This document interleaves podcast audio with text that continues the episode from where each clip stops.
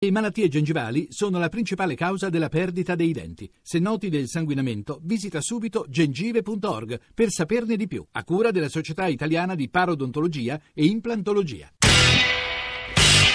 Radio Anch'io, l'attualità in diretta con gli ascoltatori. Buon pomeriggio, benvenuta cara Angela. Ja, danke schön, sehr geehrter Herr Eh, grazie signor Presidente del Consiglio, caro Matteo.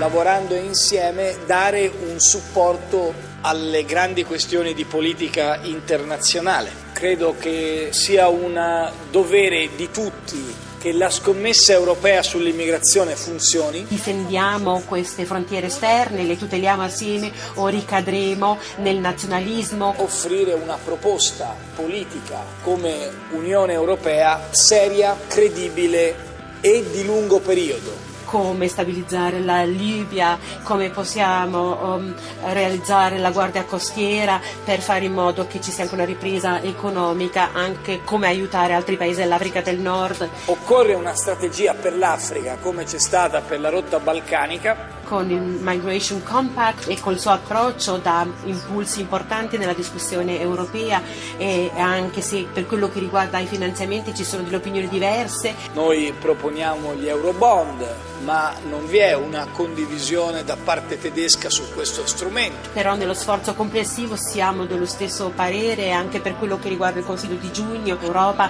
si trova in una fase molto fragile, ma l'Europa è il nostro futuro che dobbiamo imparare a gestire assieme.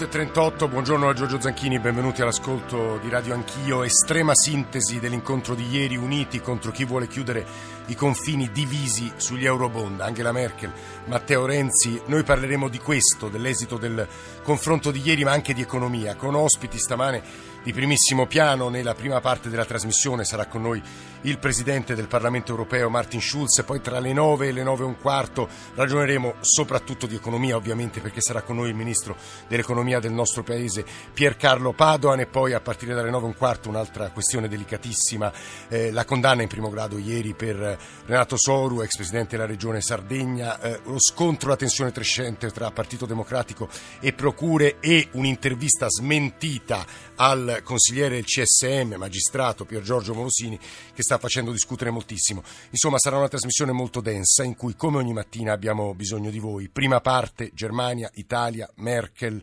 Renzi, con Martin Schulz e altri ospiti che conoscono benissimo la Germania e le relazioni fra questi due grandi paesi europei e poi eh, economia e ancora la questione magistratura, ecco rapporti tra politica e giustizia. 335 699 2949, lo ripeto 335 699 2949 per sms, per whatsapp, whatsapp audio, radio anch'io, chiocciorai.it per i messaggi di posta elettronica e poi l'account su Twitter che ci permette di intercettare quello che si muove sul tema della giornata, sui due temi di cui parleremo stamani anche essere ripresi tramite Periscope e infine il nostro account sui social network. Dicevo che per introdurre eh, la voce, la presenza di Marty Schulz, eh, credo che la figura più adatta, quale profondo conoscitore del mondo tedesco, qui in mano con me, Egemonia vulnerabile, suo ultimo saggio sulla Germania e la sindrome Bismarck, in cui ci sono alcune pagine finali anche sulla cancelliera Merkel di grande interesse, sulla quasi riottosità della Germania ad assumere un ruolo che oggettivamente ha, cioè quello di paese centrale, egemone nell'interno del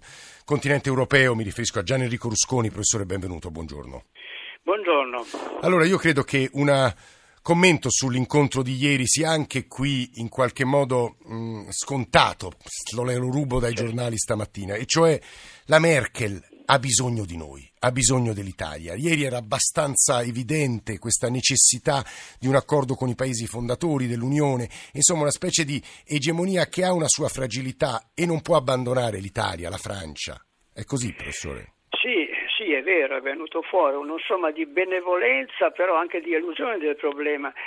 La nostra forza e debolezza, cioè la Germania non può per, non permettersi, non vuole che, che, l'Italia vada, diventi come la Grecia o vada per conto suo, però non ha la, la forza, non so cosa dire, non, non, trovo la parola giusta, la, la capacità egemonica, vero, essere egemoni vuol dire capire e includere l'altro, mentre il discorso che abbiamo sentito in sintesi anche qualche minuto fa è proprio benevolenza ma elusione dei problemi, dei problemi centrali. È troppo facile essere d'accordo sul gesto eccessivamente provocatorio dell'Austria, ma non dimentichiamo che la Merkel inizialmente era tentennante e che il suo ministro degli interni de Maizière ha sostenuto Vienna e così via e così via.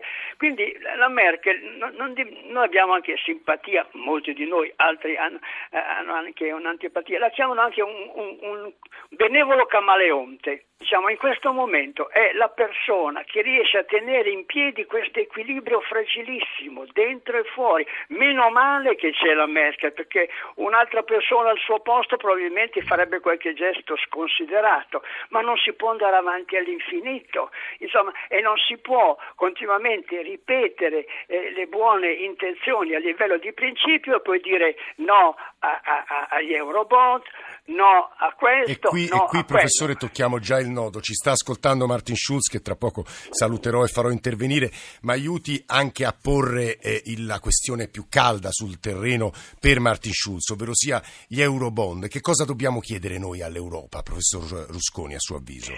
Di avere un atteggiamento eh, più disponibile, del resto eh, il non nominato Draghi è come dire, sullo sfondo, forse incoraggiare meglio la politica eh, di, di, eh, di, della, della, banca centrale. Tra l'altro si noti anche qui che, che eh, la Merkel manda avanti Weidmann contro, ma poi lei, lei essa stessa dire, è quasi più possibilista. Avere il coraggio di eh, eh, allargare la possibilità ai paesi che ne hanno bisogno come il nostro questa famosa elasticità. Mi chiedo perché Schulz, che è un socialdemocratico, una persona responsabile, eccetera, non, non, non hanno la forza sufficiente di convincere la Merkel di eh, rischiare questa eh, strada. Rischiare, rischiare, io mi rendo conto, ma a questo no, punto... Questa cosa, questa affermazione di Gian Enrico Rusconi, che ringraziamo molto perché ci ha aiutato tra l'altro a porre la prima domanda a Martin Schulz, che è il Presidente del Parlamento europeo, come sapete ci aiuta a tradurlo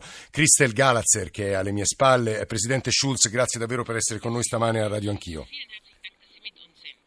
Guten Morgen. Presidente, poco fa un grande germanista italiano, Gian Enrico Rusconi, ha detto eh, la Merkel manda eh, Weidmann, che è il governatore della Bundesbank, avanti, poi in realtà ha un atteggiamento benevolente nei confronti dell'Italia, ma non si spinge fino ad esempio a dire sì agli eurobond.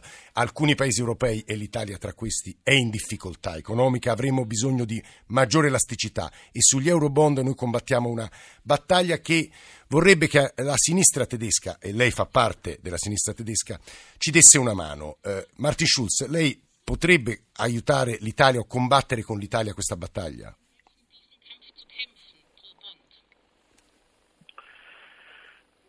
Die Debatte über die Eurobonds ist ja. Il dibattito sugli Eurobond è un dibattito che portiamo avanti da molti anni e nell'Eurozona abbiamo bisogno di unità e se fosse solo la Germania a volerlo sarebbe sbagliato dire questo, ci sono anche gli olandesi che li difendono e, mm, è un dibattito sicuramente com- difficile.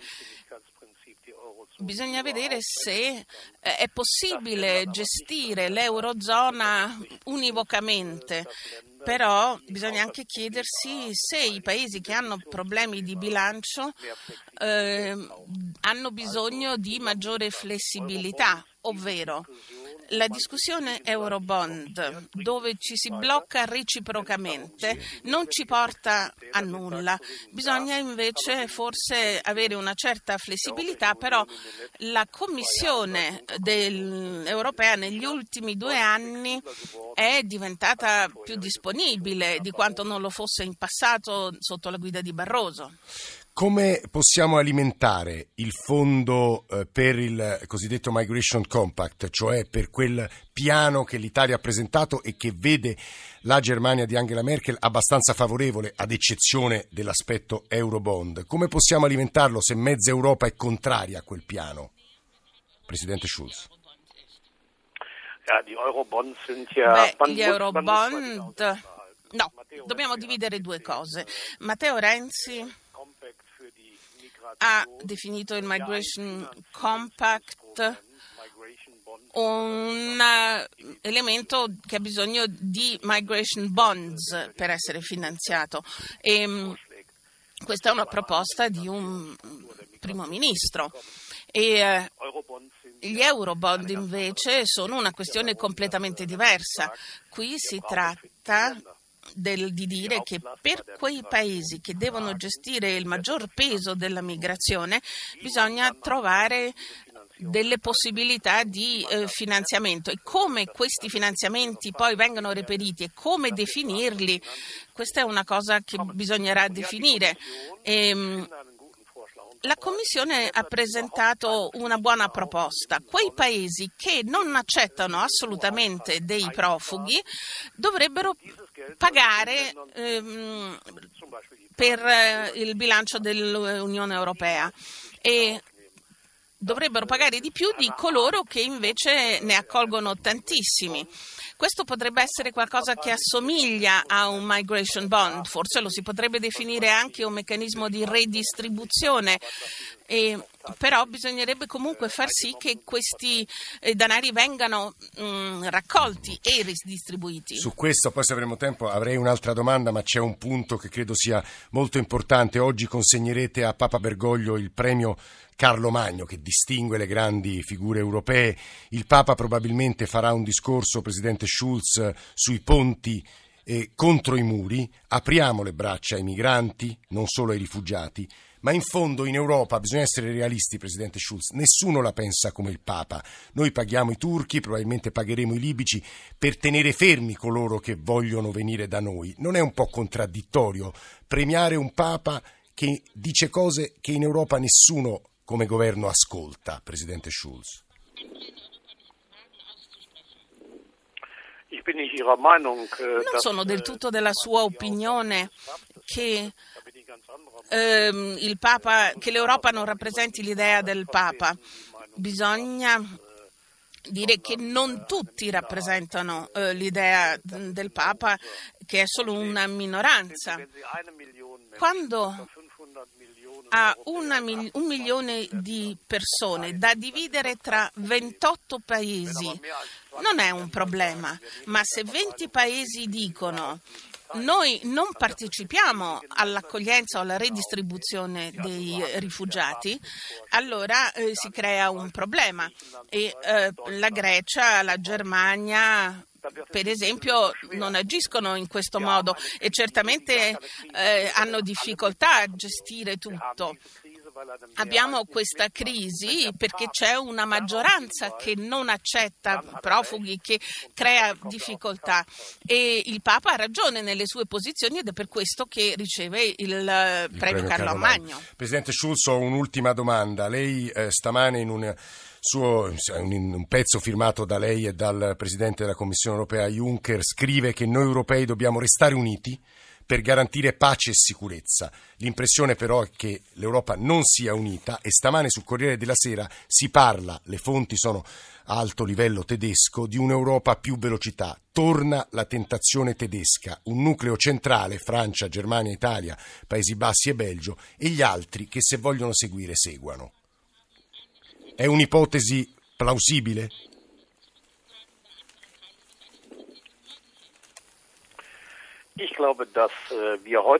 Credo der unterschiedlichen che oggi abbiamo a che fare con un'Europa a varie velocità.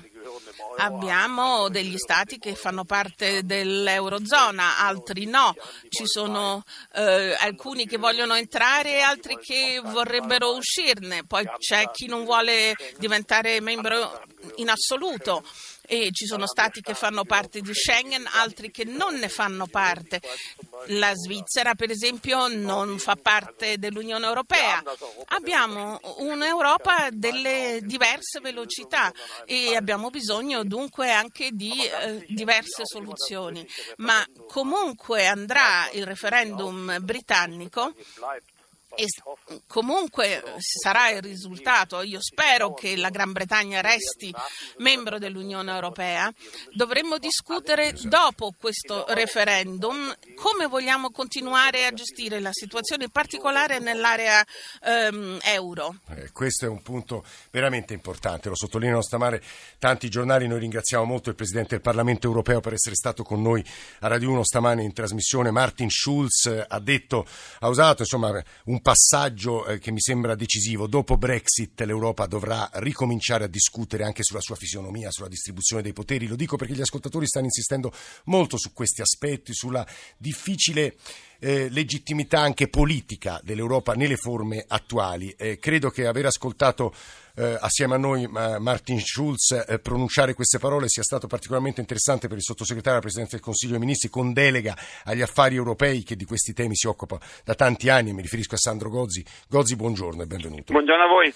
Allora, mi sembra che ci siano sul tappeto almeno due passaggi. Eh, Schulz ci ha fatto capire che dopo il referendum britannico eh, si dovrà ricominciare a discutere, perché un problema c'è. Il secondo punto, lui diceva, in realtà eh, la eh, soluzione della Commissione per la questione migranti è una buona proposta, chi non accetta paga. Però stamane ci sono analisi molto realistiche e amare che dicono ma che chi non accetta paga? Il gruppo di Visegrad, cioè quei quattro paesi centroeuropei, impugneranno tutto di fronte alla Corte del Lussemburgo, si paralizzerà tutto, non siamo riusciti a distribuire eh, le quote, le abbiamo sostanzialmente, eh, non, non, siamo riusciti a implementarle, figuriamoci un sistema in cui pago 250.000 euro per ciascun eh, rifugiato che rifiuto. Eh, Sandro Gozzi.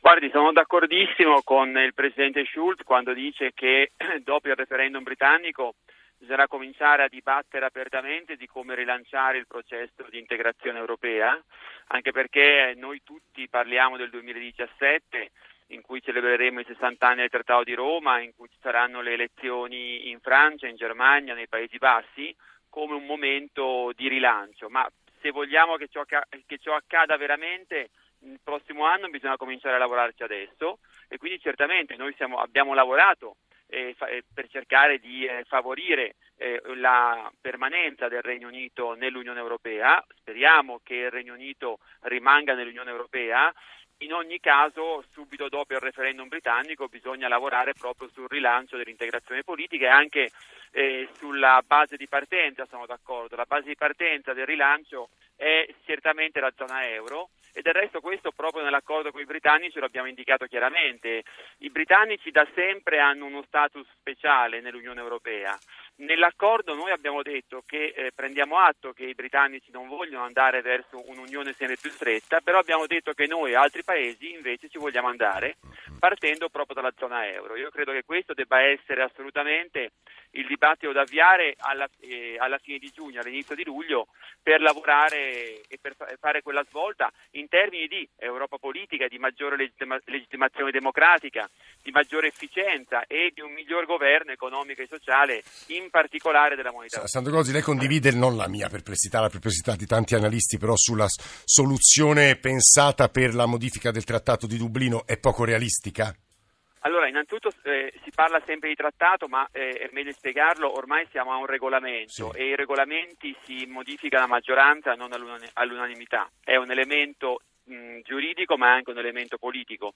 Sono d'accordo sul fatto che sia molto difficile, eh, la stessa Italia ha una posizione anche più ambiziosa della Commissione, ma io ritengo che sia arrivato assolutamente eh, il momento eh, di eh, negoziare eh, in maniera molto, molto, dura, molto netta, eh, quantomeno un, un, alleggerimento del sistema di Dublino che non funziona, lo abbiamo visto tutti, e io non credo che ci sarà la possibilità di nuovo di bloccare, credo che ormai il terreno è pronto per avviare un negoziato che possa avere un risvolto positivo. Certo, sarà difficile, ma in ogni caso i, i paesi che oggi si oppongono devono dirci che, qual è, quale contributo vogliono dare per mantenere in Europa uno spazio di libertà. Cioè lei dice non possono rifiutarsi e neppure pagare rifiutarsi di ricevere eh, richiedenti asilo e rifiutarsi anche di dare un contributo di tipo finanziario. Quale contributo vogliamo dare per quella condivisione dell'onere che è un obbligo giuridico, perché nei trattati si parla di condivisione dell'onere e si parla di solidarietà in materia di asilo. Se una redistribuzione permanente, obbligatoria dei richiedenti asilo tra tutti i paesi non è accettata da questi governi, qual è il loro eh, contributo? Eh, La Commissione europea propone un contributo finanziario, eh noi dobbiamo avviare questo negoziato, ma sarà, sarà, molto difficile per il gruppo Visegrad continuare a bloccare, a bloccare una svolta. Non, sarà un negoziato eh, durissimo, eh sì, ma è, è, necessario assolutamente avviare. Noi la ringraziamo molto, ringraziamo il sottosegretario della Presidenza del Consiglio con delega agli affari europei, così come ringraziamo Marti Schulz, Gianni Enrico Rusconi, sono state dette un paio di cose che mi sembrano molto significative che preconizzano poi quello che accadrà dopo Brexit o meno, insomma, dentro o fuori da parte dei britannici, perché probabilmente cambierà la struttura del, dell'Unione Europea con due velocità, insomma, cambiamenti molto significativi. Abbiamo solo sfiorato l'economia, la riprenderemo con Piercarlo Padova Padoan, il nostro ministro dell'economia, subito dopo il GR delle 9, 335 699 2949. Adesso le ultime notizie, noi poi torniamo assieme con le vostre voci, avete scritto molto di Europa e cominciate a scrivere di economia.